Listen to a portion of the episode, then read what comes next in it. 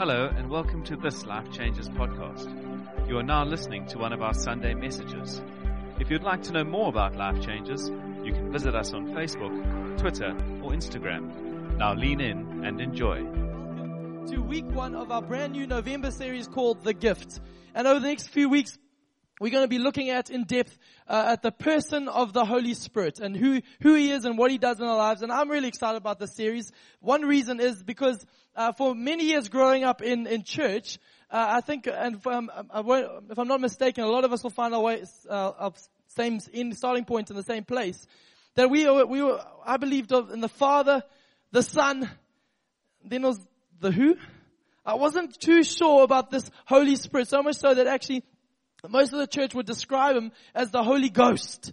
And as a young guy, whenever I heard something described as a ghost, I would step away from that. So I was always a little bit on the back foot when it came to anything and understanding of the Holy Spirit. And so much so that actually growing up in the in church in Zimbabwe in the 90s, um, it was on the back of something called the Toronto Revival. And it was this incredible move of God that happened in, in Canada, but the spillover effects went all around the world. And, and with the incredible power that was on evidence of God's working, uh, whatever happens when God steps out and does something unique like that, there's also a lot of flesh involved and human uh, reaction to it. So I was had front row seats to the power of God, but at the same time, the weirdness of humanity that came along with it. And because of that, I've always been a little bit on the back foot of this understanding of who the Holy Spirit is. But I've gone on a journey as I've learned to understand who the Holy Spirit is and I've allowed Him to shape my life in such a way. And I pray that this evening, as we go on this journey together for the next few weeks, that God is going to shape us. He's going to redeem things in our hearts and minds. And actually my big goal tonight is I want to take the freaked out. Those of you here who are like, the holy, the holy who? I don't know what about this. What is going on here? I don't understand what, what we're singing about there. I want to take the freaked out, those people on this side. And I'm also going to take the fringe fanatics. Those who hear the word Holy Spirit and hear the, the see, feel the, the keyboard start to play. They get ready to go. I want to take the freaked out and the fringe fanatics and bring us right into the middle and, and, and and say God's got a journey for us with the Holy Spirit. That He's God, He's powerful, and He's got so much more for you and I in our lives. So if you're excited for that, I'd love to ask you to stand at this moment. And as you do, we're going to read scripture. And the scripture we're going to read tonight is I want to tell you the Holy Spirit is mentioned 800 times in the Bible. 800 times. He's there in the second verse of the Bible in creation, uh, and he's there in the last stanza of the Bible in the book of Revelation where it says the Spirit and the bride say come. He's there at creation, he's there at consummation, he's involved in all of it. But I want to start us right in the slap bang in the middle, Luke chapter 4, where Jesus interacts with the Holy Spirit for the first time in his life. So why don't we read it together? Luke 4 verse 1 to 14 says this, Then Jesus, full of the Holy Spirit, returned from the Jordan River. He was led by the Spirit in the wilderness, where he was tempted by the devil for 40 days. Jesus ate nothing all that time and became very hungry. Then the devil said to him, If you are the Son of God, tell this stone to become a loaf of bread. But Jesus told him, No, the scriptures say people do not live by bread alone. Then the devil took him up and revealed to him all the kingdoms of the world in a moment of time. I'll give you the glory of all these kingdoms and authority over them, the devil said, because they are mine to give to anyone I please. I'll give it all to you if you will worship me. Jesus replied, the scriptures say you must worship the Lord your God and serve only him. Then the devil took him to Jerusalem, to the highest point of the temple and said, if you are the son of God, jump off. For the scriptures say he will order his angels to protect and guard you, and they'll hold you up with their hands so you won't even hurt your foot on a stone. Jesus responded, the scriptures also say you must not test the Lord your God. When the devil had finished tempting Jesus, he left him until the next opportunity came. Then Jesus returned to Galilee, filled with the Holy Spirit's power. Reports about him spread quickly through the whole region. Let's pray this evening.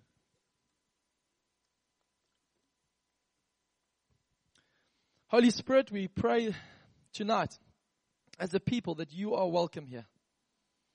You're welcome here. You have full reign of our hearts and lives.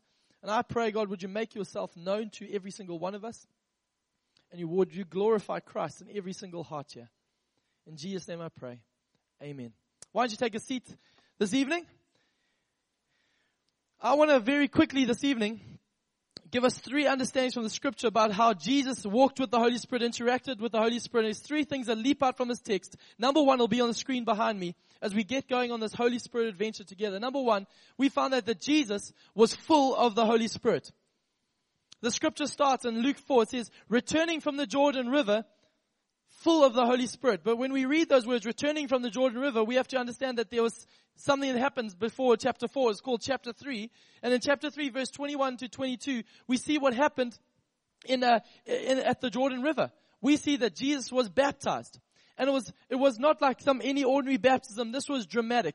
As Jesus went under the water and came out of the water in, in, a, in response and obedience to the call to be baptized, the scripture tells us the Father's voice in heaven, the Father God's voice echoed out over Jesus and said, this is my son whom I love and I'm well pleased. Profound. But what happens next is equally profound. It says that on the back of those words, it says the Holy Spirit descended upon Jesus like a dove. It's this dramatic understanding. And I want to say from the get-go to you tonight, to put this deep in our hearts, is that as I read scripture, what I've come to understand is that the Holy Spirit is first and foremost a gift. He's a gift from the Father, a gift of love from, from the Father to us. And this is huge for us in our, in our, in our African culture, where we're coming from, in our church culture, even in the Western mindset often, is because the Holy Spirit is not given, as I read the scripture, on the back of performance. He's not given as a result of obedience. He's not even given as a result of maturity. He is given as a result of the Father's love for His Son. The Holy Spirit is first given unto Jesus when the Father says, this is my Son whom I love and I'm well pleased. The next line says the Holy Spirit was poured out onto him. Now why this is profound this evening is that actually I want to tell you that the, the Holy Spirit, the Spirit of God is not for the spiritual elite. The Spirit of God is not there for the spiritually mature. It's not there for somebody, one day we'll get there in our, in our faith journey. No, no, no. The Spirit of God is told, we're told from the get-go, is given to us as a gift. Why this is massive is that actually when we look at Jesus, Jesus is 30 years old when he gets baptized and gets the Holy Spirit poured out on him for the first time in the scriptures as we read it. What's profound about this is that actually up to this point, Jesus has done no miracles. He's done nothing to warrant the, the, the seemingly approval of the spiritual elite. He's not anything special. Up to this moment, he's known just as Jesus, the carpenter's son from Nazareth. But age 30, as he gets baptized, the Father's voice declares, this is my son whom I love and I'm well pleased and the Spirit of God is poured out. So it's amazing for me to understand that the Spirit of God is given not on any other basis but the fact that the Father loves his son. What's equally important for me is the fact that it shows that Jesus did nothing spectacular without the Holy Spirit. He didn't earn the Holy Spirit. He didn't work his way up to a crescendo. Now I get the Holy Spirit. No, no, no. He had done no miracles as the Holy Spirit was given and then the ministry began. But I love the fact that actually Jesus' ministry did not begin until the Holy Spirit was given. This is huge. And this evening we're going to get a bit teachy here, but we have to stick with me because we're going somewhere together. It's a big word that is thrown around in theological circles about Jesus' hypostatic union. Now, why that is profound for you and I is that scholars around the world agree, around the world agree that Jesus here on earth was 100% God and 100% man at the same time. That's the hypostatic union of Christ. 100% God, 100% man at the same time. Now, why this is huge for you and I today? You're like, Gabe, that's a big word. What does that got to do with me? I want to tell you, as I read the scripture, him being 100% God but 100% man, Jesus did not cheat in this life, his life that he lived, by leaning into his divinity. Let me tell you, Jesus didn't live the miraculous life he lived because he was the Son of God. He lived that miraculous life because he was received the power of the Holy Spirit. Why do I say this? In Philippians 2, we find out that says this. It says Jesus did not consider equality with God something to be grasped, but he actually emptied himself of his God nature. Because Jesus is our substitute on the cross. He does what you and I cannot do. But this thing of his life on earth, he came as well to be our model, our example of how you and I are supposed to live this life out in the power of the Holy Spirit. Stick with me, stick with me, people. Acts 10 verse 38, Peter preaching says this, God anointed Jesus of Nazareth with the Holy Spirit and with power. He went about doing good and healing all who were oppressed by the devil, for God was with him. It's powerful. It's powerful that the Holy Spirit is poured out on Jesus only at the age of 30. Why? I think this is incredible, and I want to say it from the get-go. Here at Life Changes Church, we believe that there is no man of God in, a, in quotation quotes.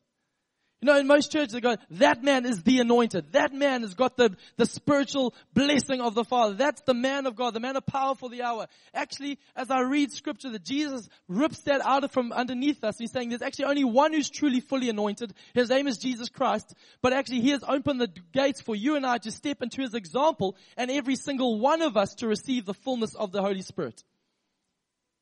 This is massive because when we understand that the Holy Spirit is given as a gift, no one's disqualified.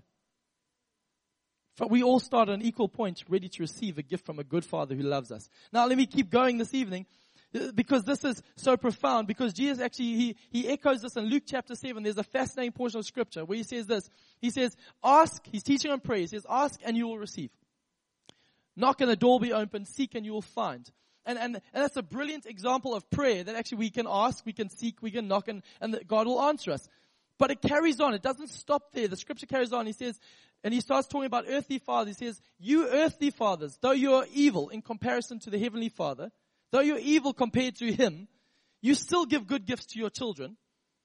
He says, how much more will the father give you the Holy Spirit if you ask? So this teaching about prayer is actually not just about prayer, it's actually about the Father giving us a gift called the Holy Spirit. This is the incredible understanding I want to would impress our hearts that the Holy Spirit is a gift. Secondly, understanding of being full of the Spirit is that the Holy Spirit is also a guarantee of our sonship. What does this mean? Is that the Holy Spirit seals us and assures us of our salvation. You see, He is the, the, the guarantee that is given by the Father the guarantee that we are his sons and daughters. You see, Romans 8 tells us that says that actually apart from the Holy Spirit, not one of us can cry out, Abba Father. The Spirit of God comes inside of us and allows us to call out, Daddy God. I've got a little 19 month old daughter and she doesn't address me as Father. She's just not that eloquent yet. But actually, what thrills my heart is when the little girl looks up and she says, Dada with this absolute connection to me. There's not a theological or theoretic understanding of her dad. It is, and like, I'm his daughter. He is my father. How, this is how I must approach him. No, no. There's just this, there's this innate ability to call out Dada from the depths of her being. Knowing with faith that I'm going to pick her up and engage with her. The Bible tells that the Spirit of God is given to us as a guarantee for you and I to be able to look at God and go, Dada. Maybe you're here and say, I don't have the theology. I don't know where I stand. This. You don't need the theology. You need to experience the Holy Spirit to be able to engage with the Heavenly Father. Let me, let me help us on this journey. Um, we're going somewhere. Is actually the, when we understand that the Holy Spirit is given as a guarantee to help us call out Abba Father, it settles this, this, this scratchiness in our soul, this He loves me, He loves me not type of Christianity. I don't know if you've ever felt like that. I felt like that often. We wonder when things are going well, when the money is in the bank, and at the start of the month, when I'm actually living a good life, when I'm being a good dad, when I've been a good husband, when I feel like I'm on the front foot of life, it feels like I can confidently go, He loves me. I, maybe I'm the only one here. I have a bad day. I lose my temper. I don't follow through with what I was supposed to do. I don't, I don't measure up to the standard I've set for myself. And I suddenly often feel like, Am I fully loved by Him? And I think so many Christians live with this. He loves me, He loves me not, He loves me, He loves me not. And we pray to God that actually on the day we die, we land on He loves me. We pray. I hope. When the scriptures tell us that actually the Spirit of the living God is given to us as an assurance to settle that we are His sons and daughters. As I said, it's a gift, not by our efforts, not by our obedience, not our attempts, not our beating of our chests, not anything we have done, but by the fact that the Spirit of God has been given to us to seal our sonship. This is massive because as we read that scripture, you see the first thing that the enemy attacks on Jesus is his sonship. The Father says, this is my son whom I love. The Spirit is poured out. And chapter 4 says, full of the Spirit, led by the Spirit into the wilderness. It says, the enemy, the devil comes and says, if you are the son of God prove it. And can I tell you, the enemy has been doing the same trick ever since to every single son and daughter sitting here. He'll keep coming and he'll keep coming with that trick again and again and again until we know that we know that we know that our salvation is settled and we can only know that not by the beating of a preacher saying it again and again and again, but by the experience of the Spirit of God filling you. That's what settles the itch and the scratch and the uncertainty in your soul. You see, Jesus says it in John 14 verse 15. He says, I will never leave you, nor forsake you. And then the very next thing he says is, but I'm going back to the Father. Can imagine the disciples. What? What's going on here? I'm confused, Jesus. Uh, you're quite a trustworthy guy, but you say you're leaving me. And Jesus goes on this teaching saying that actually I'm going to the Father, but I'm sending you another one. Someone just like me called the Holy Spirit. You see, it would be wonderful if Jesus was here in the flesh. Wouldn't, wouldn't it be great? Like imagine, that's, a, that's incredible. Everyone would be flocking to life changes. Bringing their five liter bottles of water, leaving with vino, just like, you know, just like Jesus is there the queues forming. The problem is, is that if Jesus was here in the flesh, he could only be at one church at a time. So that, I don't think we've got a big enough building. And actually, that is not what he has settled on. He actually actually, when I can put this very spirit of Jesus, who Jesus is inside of every single person, I can be everywhere at the same time. And this is the guarantee that he says that he'll never leave us and he'll not leave us as orphans. And the Bible tells us in Ephesians the Holy Spirit has given us a guarantee, a deposit, guaranteeing us of our future inheritance. Now, this has rocked my world as I walk this journey, is that if I had a million rand, trusting, let's trust with me, one day, but if I had a million rand right now and I saw Alex, and Alex came to me and said, I've got this great idea for a business, I need some investment. I was like, you know what? Alex, I'm going to invest all my money that I've got I'm putting in your business. I'm, as a, as a deposit, I'm putting it down, trusting that something good's gonna come from your life. I'm gonna put it into your business. Now, I put a million, all I've got into Alex. If Alex starts, I start going on Facebook and start seeing that Alex is not really putting much time into this business. He's actually out jawling most weekends. And I start to look at the, the, the, the numbers. I'm going, what is Alex doing? I would not, just to let you know, I haven't done that this opportunity yet, but I promise you, in my logic, I would not go, ah, you know what? Let's just write it off and walk away. I can't handle that guy. If I've invested something that's precious to me into Alex, whether he is doing well or not, I'm going to start moving closer because I want a return on my investment. Here's the great news is that Jesus has invested his spirit into you. So when you go, ah, but I'm not really reaching the standards, I'm not, maybe it feels like, it feels like God is moving away from you. There's even an erroneous teaching that actually the Spirit of God is like a dove and if we lose our temper, He flies away. What insecure God do you serve? Because Jesus on the cross became my sin. He didn't shy away and tiptoe around it. He became my sin and the Spirit of God is God and, and, and he's, and he comes, draws near to us and he walks us into our future inheritance. The Spirit of God has given us a gift and a guarantee, sealing us for our future inheritance. I want to say this. The great news is Jesus said this, you didn't choose me, I chose you. How freeing evening. I want to declare that over you. Maybe you have some bad theology, but you didn't choose God. You're not that clever. He chose you. And if, if, if you chose him, you have to hold on with all your might to make it to the end. And I tell you, your strength is not good enough to hold them on, hold on to him. But he chose you and he has sealed you with the spirit and has put a security inside of you so that you can walk into all that he's got for you. Not kicking and screaming, but walking because I've been filled with the spirit of God. I tell you, this whole journey of faith is the Spirit of God. The Bible tells us the Spirit of God leads us to repentance. In His kindness, He leads us to repentance. He woos us. He's there before you choose Jesus. The Bible then says that actually it's this, this the power of this Holy Spirit that raises us to life, quickens our mortal bodies to life in salvation. I come alive, Jesus, because of the Spirit of God. And then it tells us He seals our salvation. He's there before we get saved. He's there the moment we get saved. And He's there as a seal guaranteeing us the Spirit of God, whether you believe Him or not, is involved in your life right now. If you are a Christ follower, He's very, very present in your life. Jesus, full of the Spirit. Secondly, this evening it says Jesus then led by the Spirit. And this is what's amazing for me. The scripture says, returning from the Jordan, Jesus, full of the Spirit, was led by the Holy Spirit into the wilderness. Just a quick disclaimer that's for free for every one of us. I read this earlier.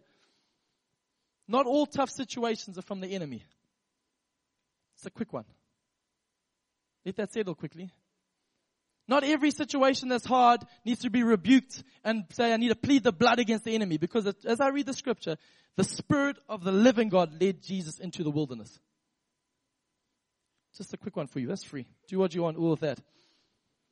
But this idea of being led, that Jesus, the Son of God, submitted himself to being led by the Holy Spirit is profound. It's profound. Jesus was led. Being led understands that actually there's a submission to allow that actually you're going to take me where I need to go. I'm not going to rage. I'm not going to fight. I'm not going to put my natural agendas, my natural uh, things that are demanding in my soul. I'm going to be, I'm going to submit and be led by the Spirit in this moment. You see, the natural man, Romans tells us, it just works us so well. Paul in the book of Romans talks about the natural man, the flesh. It wages war against the spirit. The flesh always wants to go left and wants to go right. The flesh wants to be satisfied, but the Spirit of God says, no, but we are not led by the flesh. We are led by the Spirit of God. That's who we are. And we have to understand that. And, and, and at this juncture, I want to tell you the Holy Spirit is not an it. He's not a force. Though the scriptures, the, the Hebrew word, the Aramaic word is ruach, meaning a violent wind or breath. And the Greek word pneuma in the New Testament is a similar understanding, a violent wind or breath. But Jesus in John 14, when he starts to unpack who the Holy Spirit is, he uses the personal pronoun he five times. It's not an it. Holy Spirit is not the Father, Son, and it. It's not the, the force that, no, no, it's, the Holy Spirit is God. And that is so profound for, for me because actually, he, he wants to come into relationship with us. Not just there in a, in a moment when we have a keyboard playing, someone praying for us, all the Holy Spirit's here now. No, no, no. He wants to lead us and walk with us as a best friend would with another friend. So I want to tell you this evening, very quickly, under this, being led by the Spirit, there's three things the Spirit does. Number one, the Spirit convicts us of sin and righteousness. You see, as I read that text, it says the enemy comes, says, if you're the son of God, prove it. And the first thing he does is he goes after Jesus' appetite. Jesus is hungry. He says, Jesus, turn these stones into bread. Fill your appetite now. And Jesus' response is that man does not live on bread alone, but every word that proceeds from the mouth of God.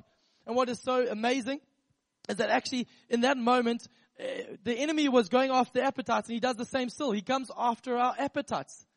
Maybe you've said phrases like this. I know I have. I'm so hungry I could die. I'm so frustrated I could scream. I'm so horny I just have to look.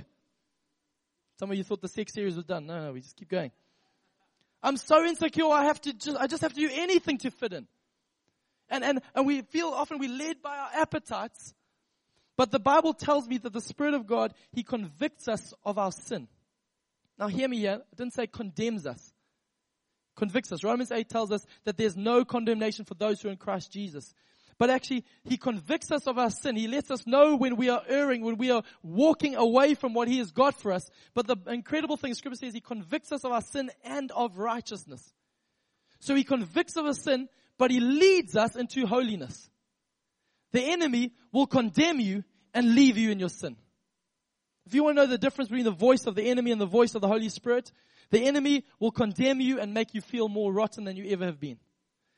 The Holy Spirit will quicken you to know this is wrong, but actually, this is where you're called to go. The Spirit of God reminds us of who we are and whose we are. He reminds you that actually that's not how we behave, that's not how we live, but He calls us to a higher standard. He convicts us of sin and of righteousness. Scripture tells in Galatians, those who are led by the Spirit do not gratify the desires of their flesh. And, and as I've been reading, there's a sermon in the Bible in Acts 7. A man named Stephen stands up and he preaches to some Pharisees, some hard-hearted individuals who got stuck in their minds but couldn't experience the fullness of, of life in, in God. And as he's preaching to them in chapter 7 verse 51 of Acts, if you want to read it at home, but he, he gets up and he starts saying, actually, you have hardened your hearts and you have missed the Holy Spirit. And as I read it, I'm like, yeah, Stephen, get those Pharisees they harden their hearts, you know. And then just the Holy Spirit, as He does, turns the spotlight on me. Says, Gabe, you've hardened your heart against me quite a lot. Every time you rage and pull away from being led to what I have got for you, you end up hardening your heart to my work. I want to just suggest, sir, ma'am, can we, tonight, I believe there's an opportunity for us to soften our hearts as the word is preached, just even soften our hearts. Say, Holy Spirit, I want to be a person led by you. Led by you. He convicts us of sin and righteousness. Secondly, he clarifies Jesus. The enemy comes and says, bow down and worship me and calls Jesus to worship him. The enemy is still doing that today because he knows that we are all worshippers. Maybe you're here today, whether you're a Christian, first time guest, whether you're from a Hindu background, a Muslim background, whether you are saying, I believe in science, whatever your agenda is, you are a worshiper. We all worship something. Just have to look at Twickenham yesterday. All those heathens worshipping the English rugby team. Heathens, know. But we are all worshippers. How, how do I know this?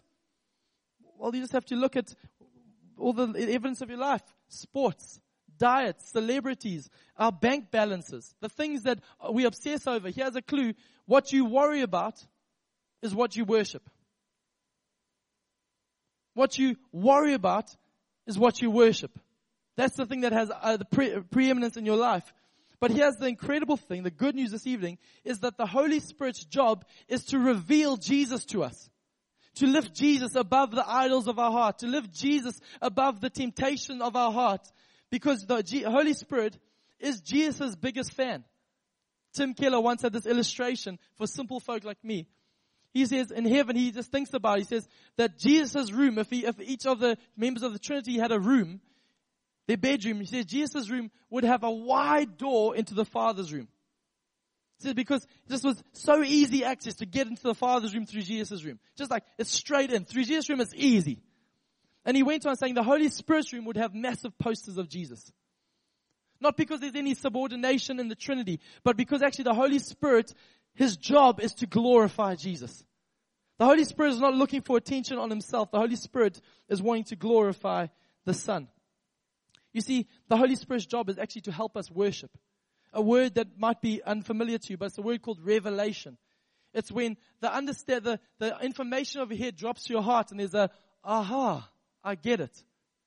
It's like when you put money into a, a, a vending machine and you can see the Coke there, you can see the Coke there, and then all of a sudden, whoop, it drops. And now you've got the Coke. Ah, that's revelation. When you are worshiping and you're singing the song again and again and again, and all of a sudden it goes, oh my word, that's who God is. Or you're reading the scriptures and you're reading the Bible and you're like, just black on white text. That's what, that's just text here. Just reading, it's like a, it's like just a bit longer than Lord of the Rings, but let me just keep going. And all of a sudden, you read and you go, oh my word, I get it. That's revelation. Where, where the penny drops, where the coke drops and it becomes reality to you. The, and do you know who's doing that? The Holy Spirit is making Jesus real to you and I. Jesus cannot become real to you unless you have the Holy Spirit and being led and walking with Him. Because then you'll be living in theory, but the Holy Spirit makes it practical. For me, I know when my heart is soft towards God. Is that actually I'm often, whenever I start to sing about Jesus, if tears start to well up in my eyes, it means that actually I'm being soft to the Holy Spirit. This is just for me. Maybe it's different for you.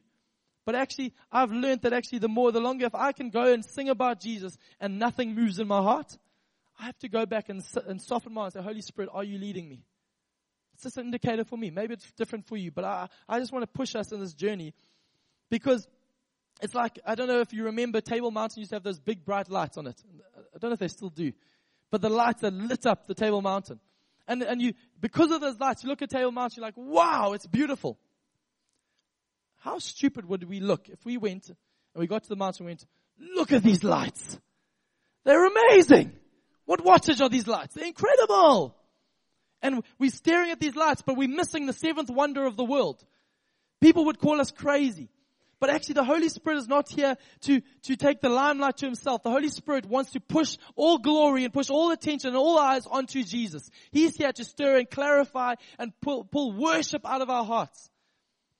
And that's the Holy Spirit's job and that's what he came to do. And I want to say to you tonight, if your affections are dead towards Jesus, if you are tonight saying, I'm unmoved when we sing songs, I'm unmoved when I read the scriptures, if you just allowed your heart to become dead, I want to invite you, allow the Holy Spirit to lead you. Allow the Holy Spirit to lead you. I cannot convince your heart to be soft enough. You have to surrender to His leading. Thirdly, under this point, very quickly, the Holy Spirit, He convicts us of sin and righteousness. He clarifies Jesus. But the Bible also tells us He comes alongside.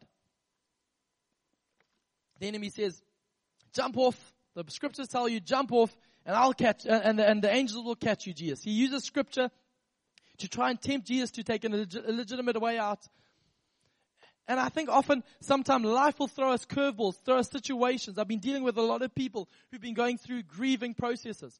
And grief does bizarre things to people. Scriptures start to come that you're like, how did you get to that scripture that justify allowing other weird things to happen? And the enemy will know scripture and he'll come and he'll start to, he'll start to use different situations, tough situations, bosses that are impossible. And we'll start wanting to walk out of situations and, and walk out of marriages and, and, and we'll even use scripture to justify it. But I want to tell you the good news about the Holy Spirit is the Bible tells that he, when life gets hard, when life gets complicated, when life, when you don't know where to turn, when you're feeling with situations, you don't have to look for a, a quick and theoretical way out. You can invite the Holy Spirit into that situation.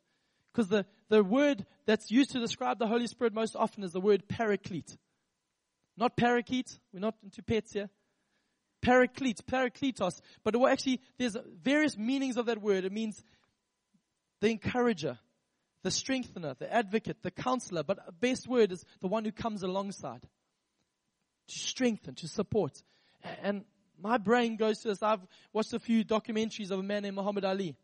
And his name is, is huge. But actually, if in the boxing world, it's, it's synonymous with another man, a man who was in his corner, literally in his corner, a man named Angelo Dundee and their careers were, were together. Angelo Dundee was his corner man. You know the guy who's there, who, who throws in the towel if things get tough, the man who gives him the water, the man who straps up his gloves, the man who gets him going, gives him the words of encouragement, keeps him going, gives him strategy in between rounds.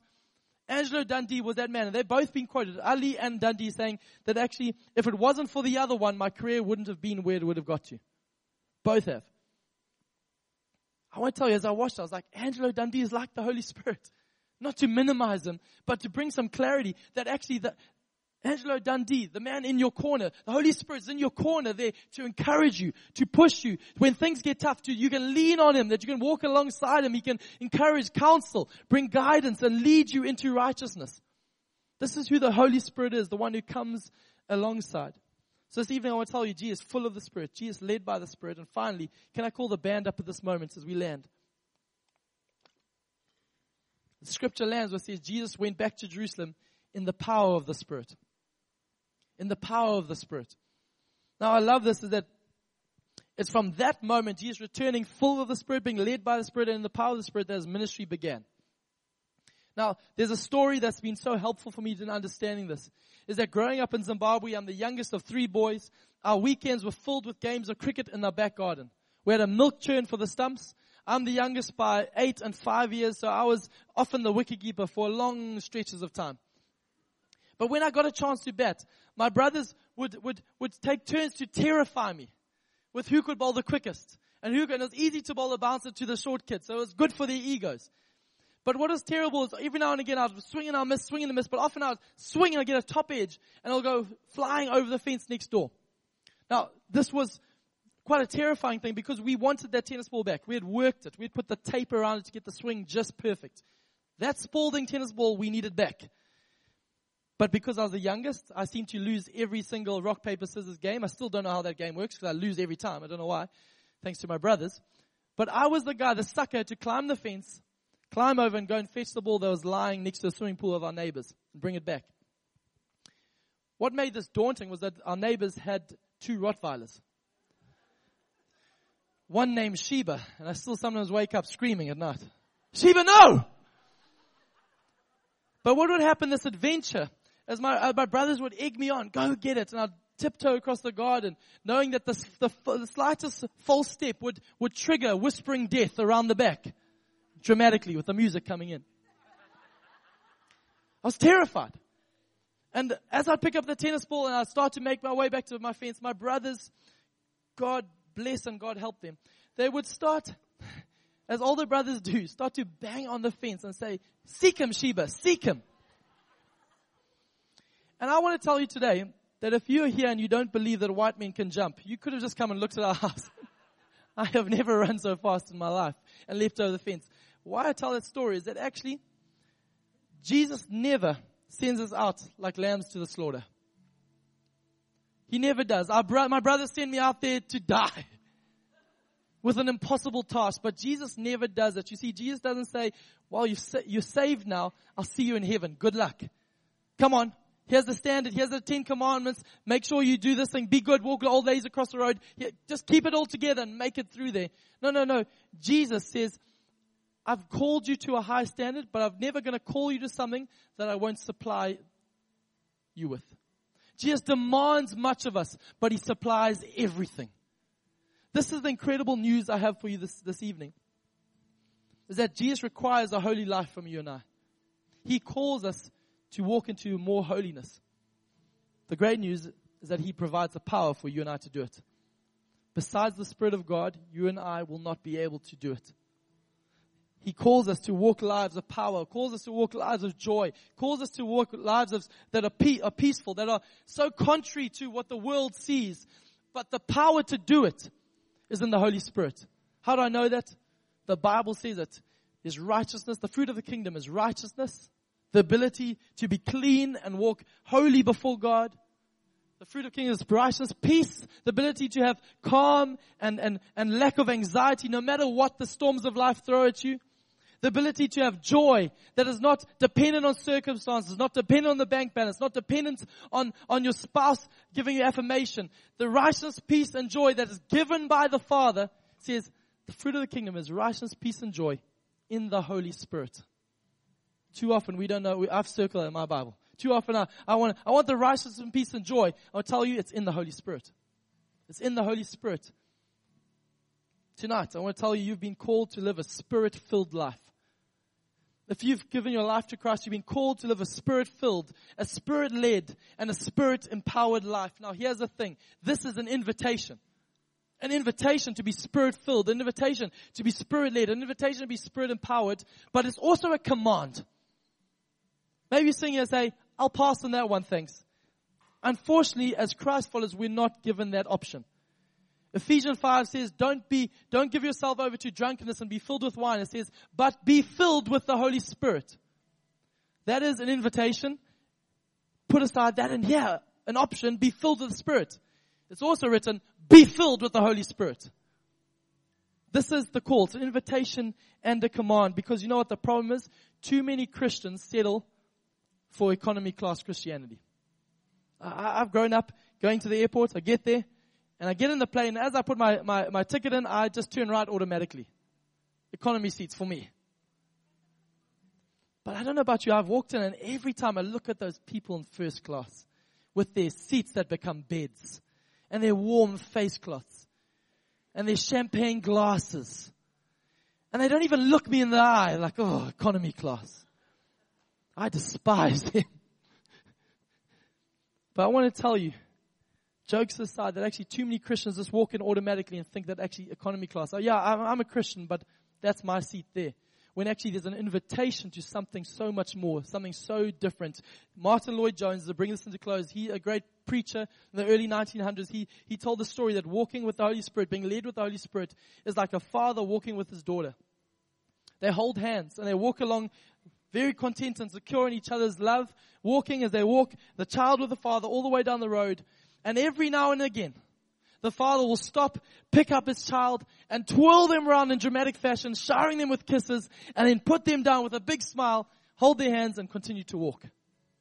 Let me tell you, the spirit-filled, spirit-led, spirit-empowered life is not always thunderbolts and lightning, very, very frightening. It's not always all fall down. It's actually knowing hand in hand, walking and being led and being filled and being empowered day by day by the Spirit of God. And every now and again, He'll use you in dramatic fashions because of the empowering of the Holy Spirit. But this is the, the understanding. I, I grew up thinking that being filled with the Holy Spirit was like there was a cup. And there was water, and when it's topped up, it's full. It can't be full anymore. That was my logic. So what does it mean? How do I continue being filled? Until somebody explained it to me that actually it's better, it's better ex, exampled by seeing a balloon and a balloon, when it's blown up, air has been exhaled into the balloon, the balloon is full. It never is not full. When air has been breathed into it, it's full. But it always still has capacity for more. You see, I want to tell you, the Spirit of God is here and He's wanting to breathe His life in you. Maybe you're saying, I've, I've, I've experienced the Spirit of God. I've done that. I've ticked it off. It's not something to be ticked off. It's not an experience to be ticked off. It's not a spiritual knot. It's a gift that the Father keeps pouring out and lavishly calls us to walk with the Spirit of God ongoingly. And I want to awaken and stir our appetites to that tonight. But here's the key it starts with us surrendering and saying, Holy Spirit, you have authority to fill me, to lead me, and to empower me. And I'm giving that authority to you. Tonight, if you're saying, actually, I want to go on this journey with faith, I want to go on this journey of faith with the Holy Spirit. I want to open my heart afresh, maybe for the first time, maybe for the hundredth time. And I'm the first one standing. Say, Holy Spirit, would you fill me? Would you lead me? Would you empower me? I'll ask you to stand.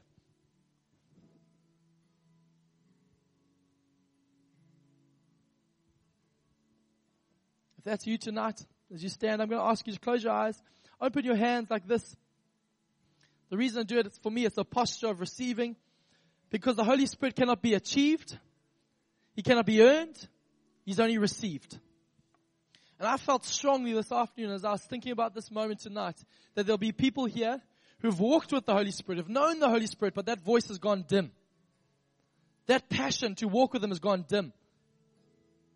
But the Spirit of God saying, actually, I want to revive burning fires. I want to call you to first class Christianity again.